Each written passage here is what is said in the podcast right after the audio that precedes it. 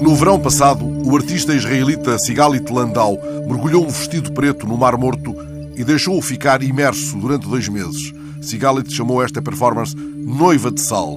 O vestido foi fotografado várias vezes ao longo da operação. Ao fim de dois meses, era um vestido branco, como se tivesse sido tecido de sal.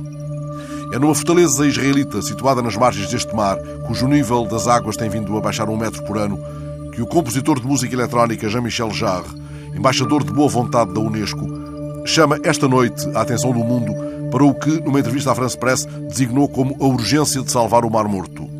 Cresce em redor o tom dos avisos dos especialistas. Alguns acreditam que o Mar Morto pode desaparecer antes de 2050 se nada for feito para contrariar um processo que um responsável do Serviço Geológico de Israel associou ao uso dos recursos de água potável em Israel, na Jordânia e na Síria. Não sou nem um geek, como já reconsiderou todos os que participaram no seu mais recente disco, Edward Snowden incluído, Snowden a quem o Papa dos Sintetizadores classificou como o herói absoluto do nosso tempo, nem procuro o oxigênio na vertigem mais ou menos minimal das suas composições. Anoto simplesmente a soma de momentos em que ele esteve onde o mundo estremecia. Há tempos, Jarre recordou o modo como enfrentou a perplexidade de multidões na China, onde 25 anos depois de Mao não se sabia ainda quem tinham sido James Dean, os Beatles ou Chaplin. Escapa-me o essencial da síntese que ele almeja com os sintetizadores, mas percebo que esteja na lista para os Grammys de música eletrónica e anoto, ainda a propósito de Exit e do encontro com Snowden, o modo como o instrumentista francês citou, numa entrevista ao Guardian, uma frase dita pela mãe que se juntara à resistência francesa em 41.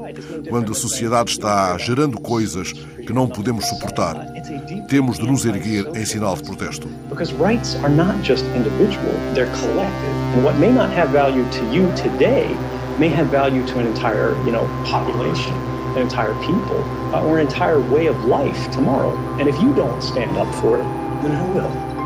Esta noite, Jean-Michel Jarre vai usar todo o poder das suas teclas e dos jogos de luz e de laser, alternando a presença em palco com DJs e músicos franceses e israelitas.